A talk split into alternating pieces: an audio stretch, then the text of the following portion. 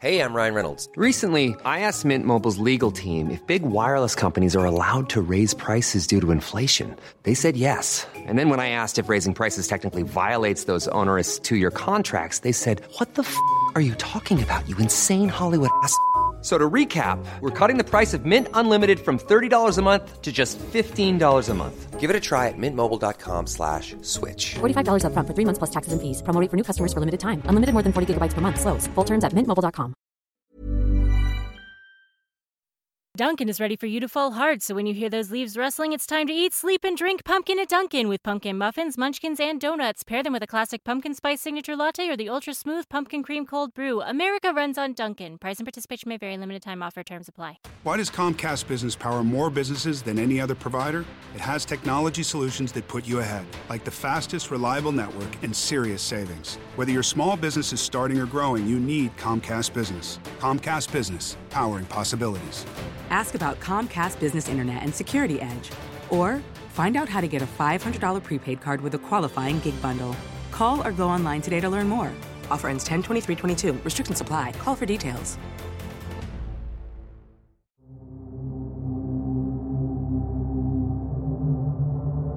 Magandang araw po Sir Jupiter at sa mga taga-subaybay ng kwentong takip silim. Halos mahigit ng isang taon akong nakikinig sa inyong mga kwento at willing-willy ako sa pakikinig. Dahil kagaya ng inyong mga fans, mahilig po ako sa mga kababalaghan, lalo na sa mga nakakatakot na true stories. Hindi naman kababalaghan ang experience kong ito pero nakakapangatog talaga ng tuhod. Ang kwento ko pong nais i-share sa inyo ay nangyari noong 1986. 21 years old at first job ko po noon sa isang malaking department store sa Malate, Manila.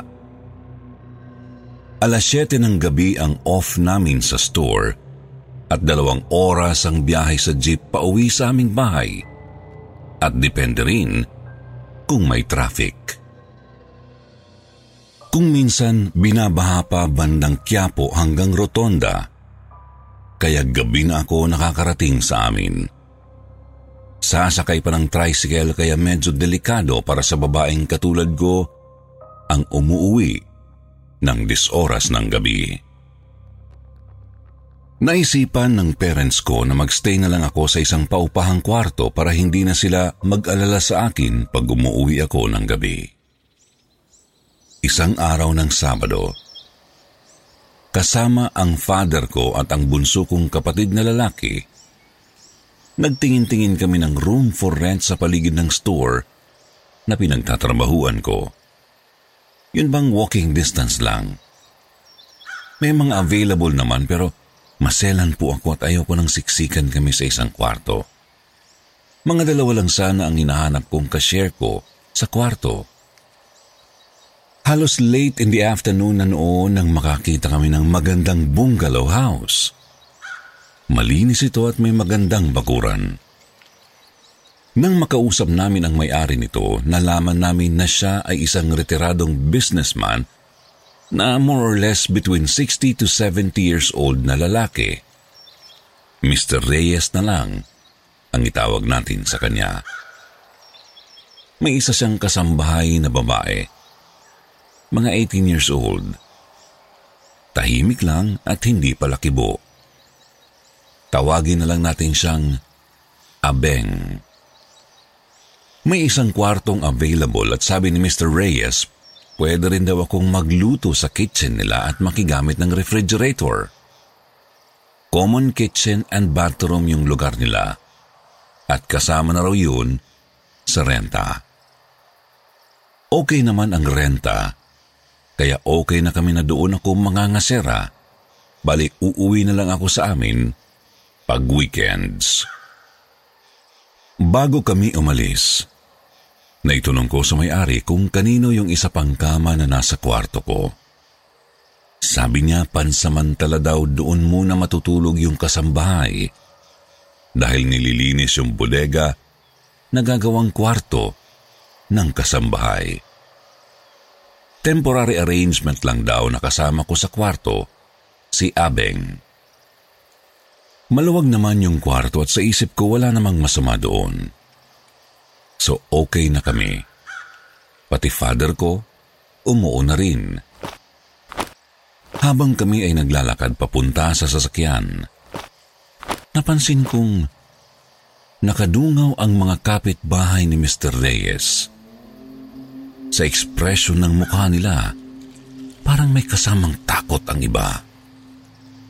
Nagtaka ako, pero hindi ko ito masyadong binigyan ng pansin. Mas excited kasi ako na may nakita akong mapag-istayan pagka-off ko sa trabaho. Kinabukasan araw ng linggo, tinulungan akong maglipat ng father ko, ng kuya ko at ng bunsong kapatid na lalaki. Pati sila napuna rin nila na nakatingin ang mga kapitbahay. Yung iba ay nasa daan mismo at pinapanood kaming nagbubuhat ng mga gamit ko at maleta sa bahay ni Mr. Reyes.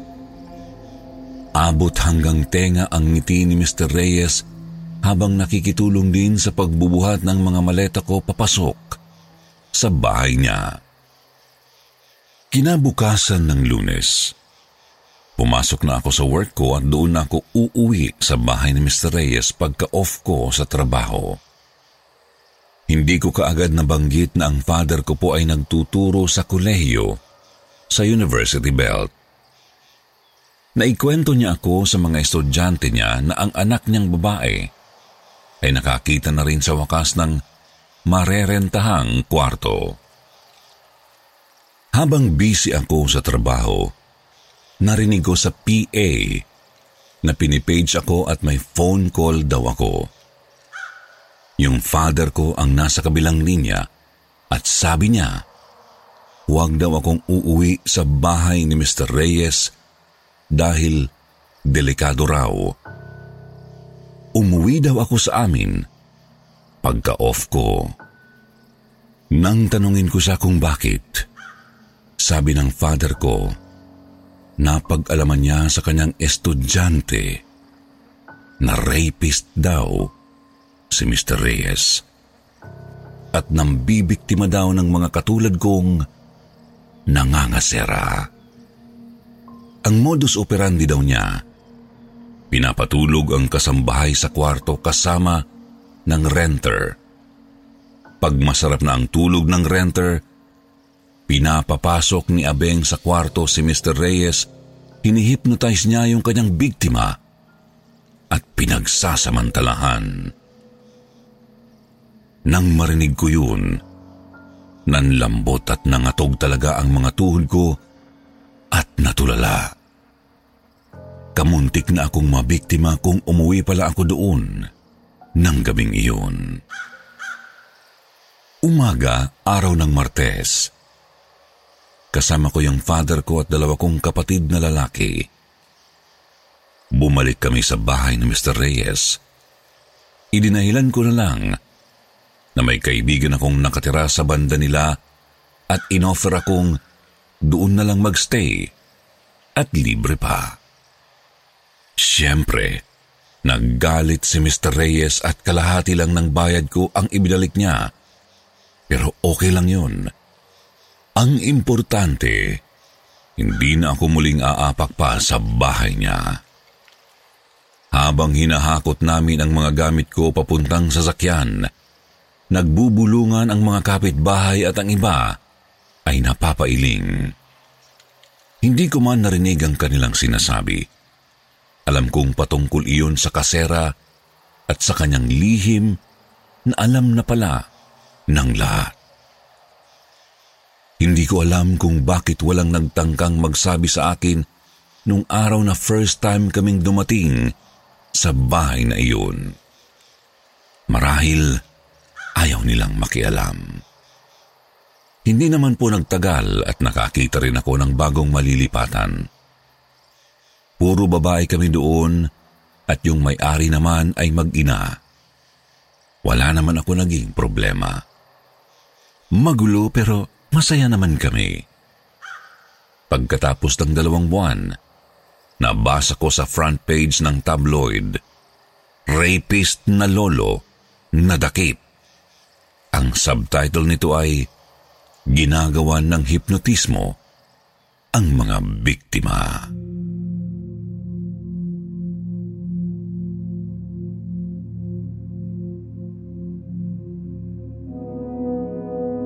Para sa aking ina.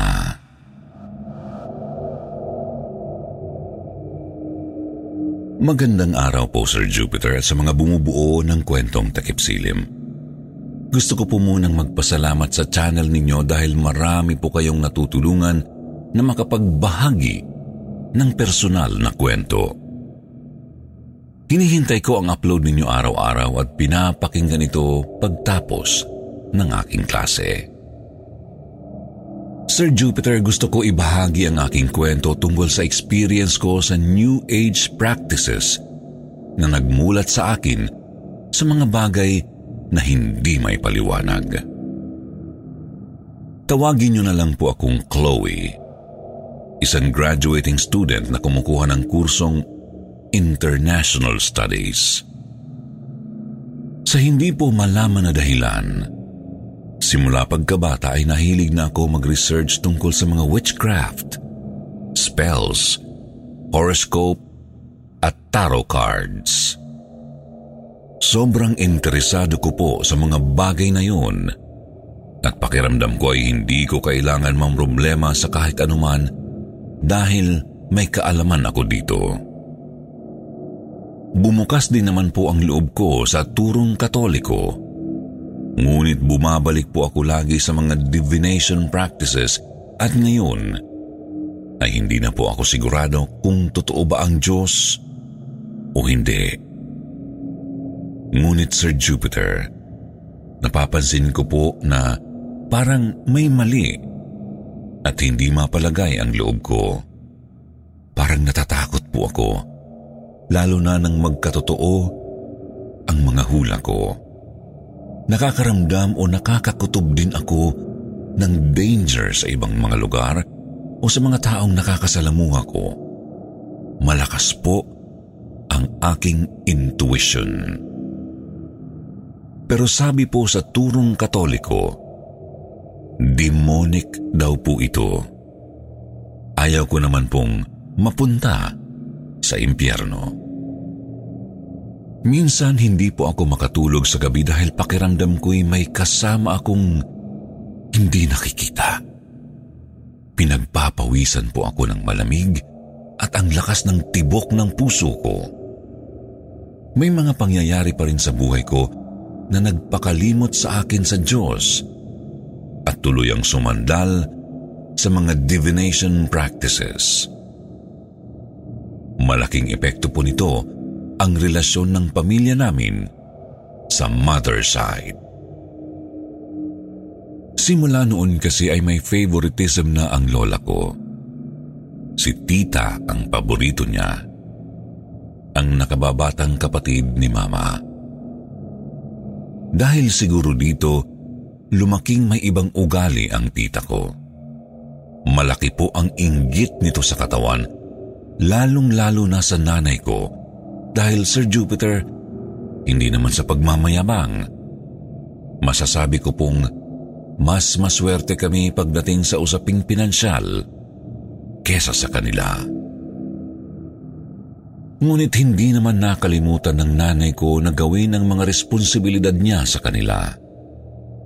Noong kinakailangang dalhin ang lolo sa ospital, ay nanay ko ang nagdala dito. Maski malayo ang bahay namin sa kanila, at sila ang magkasama ng tita ko sa iisang bubong. Sabi naman ng nanay ko ay okay lang dahil tatay niya naman yun. Pero si tita, ayaw niya dalhin si lolo sa ospital. Natatakot daw po kasi siya sa COVID. Naalala ko din nag-usap ang nanay at tita ko Nagkasundo sila na magbigay ng opinyon kay Lola para sa negosyo namin. Ang kaso lang nga ay tutol si Lola sa payo nila. Pero ito naman si tita ay biglang bumaliktad at kumampi kay Lola. Kaya napasama pa ang nanay ko at nasabihan pa ni Lola na huwag na lang daw pansinin si Mama. Hindi lang yun ang nangyayari. Minsan ay nalaman namin na lahat ng mga regalo ng mama ko para kay Lolo at Lola ay kinukuha ni tita. Pinalabas niya na sa kanya ito nanggaling. Marami pa ang mga nangyari, Sir Jupiter, na alam kong hindi na lang sinasabi sa amin ni na mama. Wala din namang silbi yun dahil pagtatakpan at kakampihan lang ni Lola, si Tita. Ewan ko kung bakit sila ganun kay Mama. Sumasama ang loob ko para kay Mama. Kaya naman isang araw, hindi ko na talaga napigilan ang inis ko. Bigla ko na lang naisip na bakit hindi na lang ako humiling na ibigay na ang karma na dapat sa kanila. Sa demonyo, pwede kong gawin yun. Naisip ko kung gaano kadali humiling sa demonyo sa Jupiter. Nang mga sandaling yun ay biglang nag-iba ang aking pakiramdam. Nararam Ready to pop the question and take advantage of 30% off? The jewelers at BlueNile.com have got sparkle down to a science with beautiful lab grown diamonds worthy of your most brilliant moments. Their lab grown diamonds are independently graded and guaranteed identical to natural diamonds, and they're ready to ship to your door. Go to BlueNile.com to get 30% off select lab grown diamonds. That's BlueNile.com for 30% off lab grown diamonds. BlueNile.com. Hiring for your small business? If you're not looking for professionals on LinkedIn, you're looking in the wrong place. That's like looking for your car keys in a fish tank. LinkedIn helps you hire professionals you can't find anywhere else, even those who aren't actively searching for a new job but might be open to the perfect role. In a given month, over 70% of LinkedIn users don't even visit other leading job sites. So start looking in the right place. With LinkedIn, you can hire professionals like a professional. Post your free job on linkedin.com slash spoken today. Naman ko yung purong galit sa puso ko. Nag-iinit rin yung katawan ko na parang nag-uudyok ito sa akin na, Sige, lumapit ka sa demonyo at humiling.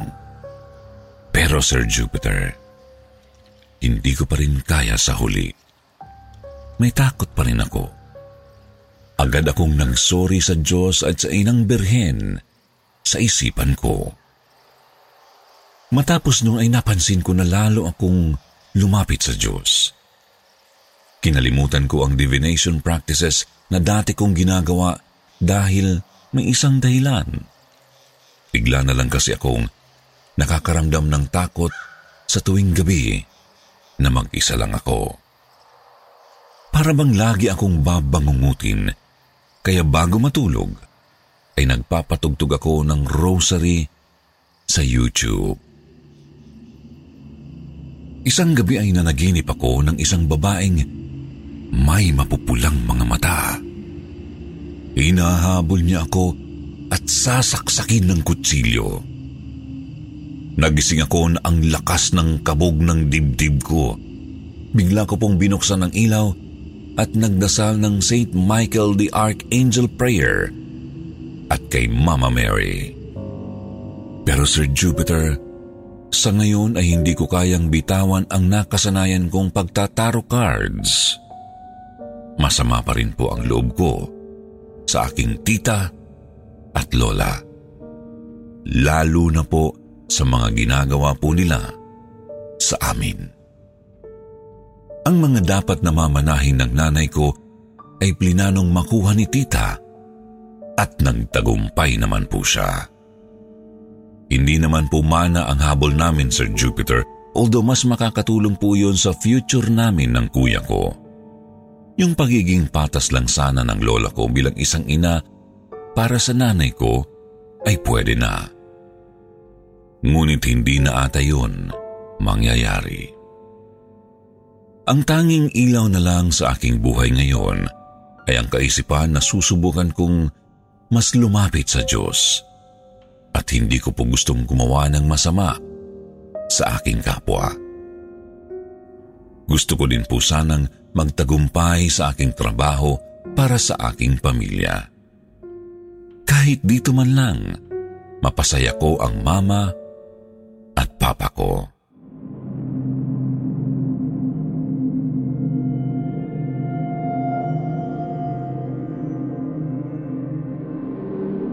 Bahay na walang gate. Magandang gabi sa inyo, Sir Jupiter. Ako po si Tetay. Ngayon ay 34 years old at dating nakatira sa Cagayan de Oro. Gusto kong ibahagi sa inyo ang minsan napansin kong kakaiba sa lugar namin. Partikular sa bahay na malapit sa amin. Sa dulo ng kalye namin ay dead end. Pero may nakatirik na bahay doon. Kumbaga, mukhang malaking pathwalk ang kalsada dire-diretso sa tapat ng bahay na nasa dead end. Hindi lang siya basta bahay. Para siyang compound dahil marami silang magkakamag-anak na nakatira doon. Wala silang gate, kaya makikita mo agad yung mga batang naglalaro sa looban yun o kaya yung mga matatandang nakatambay at nagsusugal. Parang pagawaan ng bata doon sa kanila dahil laging may nanganganak o kaya naman may bagong kamag-anak na doon makikitira. Pero alam niyo, Sir Jupiter, weird po ang lugar na yun. Parang may dalang malas kahit kasi maraming tao doon ay taon-taon silang namamatayan. Minsan dalawa o tatlong beses pa sa isang taon. Laging may kabaong na pinaglalamayan sa lugar nila kaya non-stop ang saklaan sa kanila. Ang isa pang nakapagtataka, lahat ng namamatay doon ay namamatay mismo sa loob ng bahay na yun. Noong 10 years old ako ay may kalaro ako na taga roon. 10 years old din siya at Gemma ang pangalan niya. Isang araw, namatay ng sabay ang dalawang tita niya. Nag-away sa pera at nagkasaksakan. Sa loob ng ilang taon ay namatay naman ang kuya niya. Kumanta pa nga yun ng My Way sa video kikinagabihan bago mamatay. Eh sabi, kinulam daw. Sunod po noon, namatay po ang lolo nila sa diabetes bago mamatay yung matanda. Nabubulok na po ang paa niya dahil sa sakit niya. Kadiri din po sa kanila. Sa loob kasi ng bahay nila ay walang sahig. Lupa lang na maputik. Parang walang naglilinis kasi dugyot sa loob. Minsang nakipaglaro ako kay Gemma. Nagpasama siya sa akin sa bahay nila. Kukuha lang daw siya ng tubig. Doon ko nasilip yung putikang sahig nila. Nakaupo ang lolo niya sa bangko at nakasahusaw sa putikan yung bulok na paa niya. Wala pong naglilinis sa lolo niya. Nilalangaw po yung mamasamasang sugat niya sa paa niya. Ang baho sa loob ng bahay nila nangangamoy bulok na laman na galing sa bulok na paa. Pagkatapos nun, ay namatay naman ang tito niya. Inatake daw sa puso. Nakita na lang daw na nakataob sa banyo at lumabas na ang dugo sa bibig. Marami pa sa kanila ang namamatay na hindi ko nakilala. Hanggang sa nagulat na lang ako isang gabi kasi si Gemma na pala ang nasa loob ng itim na kamaong na pinaglalamayan. Mula po noon, pinagbawalan na ako ng nanay ko na makipaglaro sa mga bata roon. Sabi kasi niya, may hindi maganda sa lugar nila. Malas daw yung pwesto. Nagtatawag daw ng kamatayan yung lugar na ganoon. Kahit naman daw po sa feng shui, ay sinasabing malas ang mga bahay na nasa dead end ng kalsada, lalo na kung pasalubong ang entrance sa kalsada. Noon, parang nasanay na ako na laging may nakadisplay na kabaong sa tapat nila. Pero habang lumalaki ako, napapaisip ako. Meron kasi sinabi sa akin si Gemma, gabi bago siya mamatay. Naglalaro kami ng Ghost Fighter na text noon sa tapat ng bahay namin. Mag-aalas 6 na yun ng gabi. Papadilim pa lang. Bigla niyang sinabi sa akin na nandyan na naman yung mama. Sabi ko, sinong mama? Tinuro niya yung bahay nila. Sabi niya, yung nakaitim na mama, may hinihintay. Sir Jupiter, nung tiningnan ko yung tapat ng bahay nila, wala namang tao. Akala ko, pinagtitripan niya lang ako hanggang sa sinabi niyang, baka may mamatay na naman bukas. Hindi ako nagsalita noon. Pareho lang kami nakatingin dun sa bahay nila na walang gate. May kinuha si Gemma sa bulsa ng short niya. Buo-buong dugo na nakasupot. Sabi ni Gemma, nakunan daw ang mama niya at patagong kinuha niya sa hukay yung laman ng kapatid niya na nilibing sa likod bahay nila. Yun daw ang ibibigay niya doon sa mama na nakaitim. Kapalit daw yung laman ng kapatid niya para daw walang mamatay sa kanila bukas. Ewan ko noon kung anong ibig sabihin niya doon, pero yun na ang huli niyang sinabi bago siya naglakad pa uwi. Kinabukasan, may kabaong na naman sa tapat ng bahay nila at si Gemma na ang nandun sa loob ng itim na kabaong. Ngayon po ay nakatira kami dito sa Laguna. Minsan bumisita kami sa dati naming bahay noong mag-birthday si Lola. Doon pa rin kasi nakatira ang lolo at lola ko sa father's side. Sinama ko ang best friend ko na si Marie Chris. Si Marie Chris po ay medyo sensitive. Kapag po kasi nagkukwentuhan kami ng nakakatakot, siya yung maraming experience sa mga multo. Kasama si Marie Chris ng gabing yun nang magtungo kami sa tindahan malapit sa amin. Inutusan kasi kami ni Mama para sa sahog na kailangan niya para sa handa. Napatingin ako sa weird na bahay na nasa dead end. Kinilabutan ako. Ganon na ganon pa rin ang hitsura ng lugar. Wala pa ring gate. Marami pa ring tao sa loob at meron na namang kabaong na pinaglalamayan. Bigla na lang pong napaluhod si Marie Chris. Sabi niya para daw siyang nangatog at bigla na lang nang hina. Aniya, parang may mali banda sa lugar na yun. Kasi first time siyang nakaramdam ng ganun sa isang lugar. Para po bang intuition o kutob na bigla na lang niyang alam. Nung gabi, tumambay kami ni Marie Chris sa sala. Tamang midnight snack lang at kwentuhan.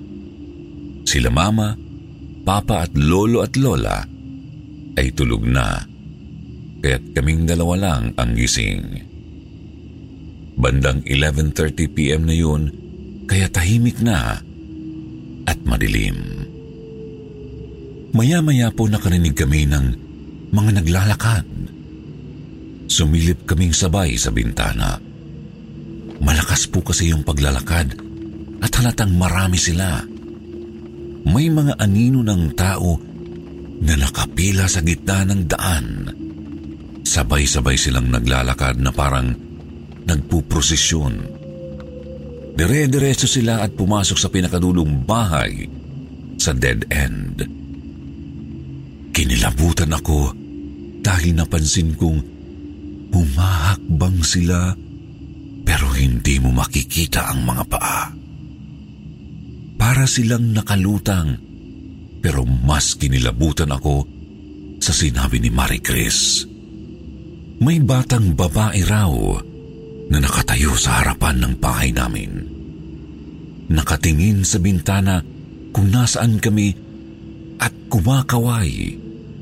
Kinakawayan daw ako. Para akong tinusok ng daan-daang karayom sa sobrang paninindig ng balahibo ko. Naalala ko kasi bigla si Gemma. Si Gemma na dati kong kalaro na patay na. Yung nakita ni Marie Chris siguro. Hindi na ako umimik noon at inaya ko si Marie Chris na matulog na. Hanggang sa makabalik kami sa Laguna, sabi sa akin ni Marie Chris, pakiramdam daw niya yung mga kaluluwa na namamatay doon ay hindi talaga nakakaalis. Parang naghihintayan lang daw sila doon. Bad energy daw ang meron sa lugar na yun dahil sa pagkakapwesto ng bahay. Walang swerteng tumatagal at kamalasan ang naiiwan. Sir Jupiter dahil sa nakakatakot na nangyari sa amin ni Marie Chris, naisip kong dalawin ang puntod ni Gemma sa unang pagkakataon. Inalayan ko siya ng bulaklak at dasal. Pero habang nagdadasal ako, naisip ko rin na baka wala naman siya doon sa sementeryo dahil baka nga totoong walang kaluluwang nakakalabas doon sa lugar nila kapag namatay na. Gayun pa man, hangad kong dumating ang panahon na makatawid ang kaluluwa niya pati ng mga kamag-anak niyang pumanaw na sa itaas. Dito ko na po tatapusin ang kwento ko, Sir Jupiter. Maraming salamat po at magandang gabi.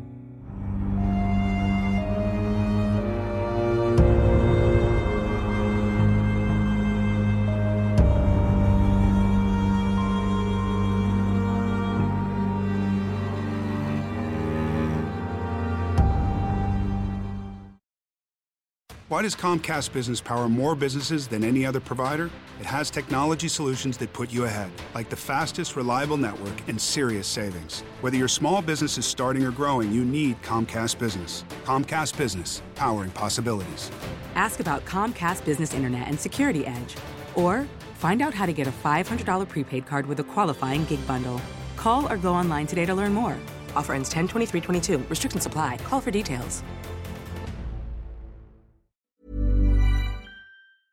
Need new glasses or want a fresh new style? Warby Parker has you covered. Glasses start at just 95 bucks, including anti-reflective, scratch-resistant prescription lenses that block 100% of UV rays. Every frame's designed in-house with a huge selection of styles for every face shape. And with Warby Parker's free home try-on program, you can order 5 pairs to try at home for free. Shipping is free both ways too. Go to warbyparker.com slash covered to try 5 pairs of frames at home for free. warbyparker.com slash covered.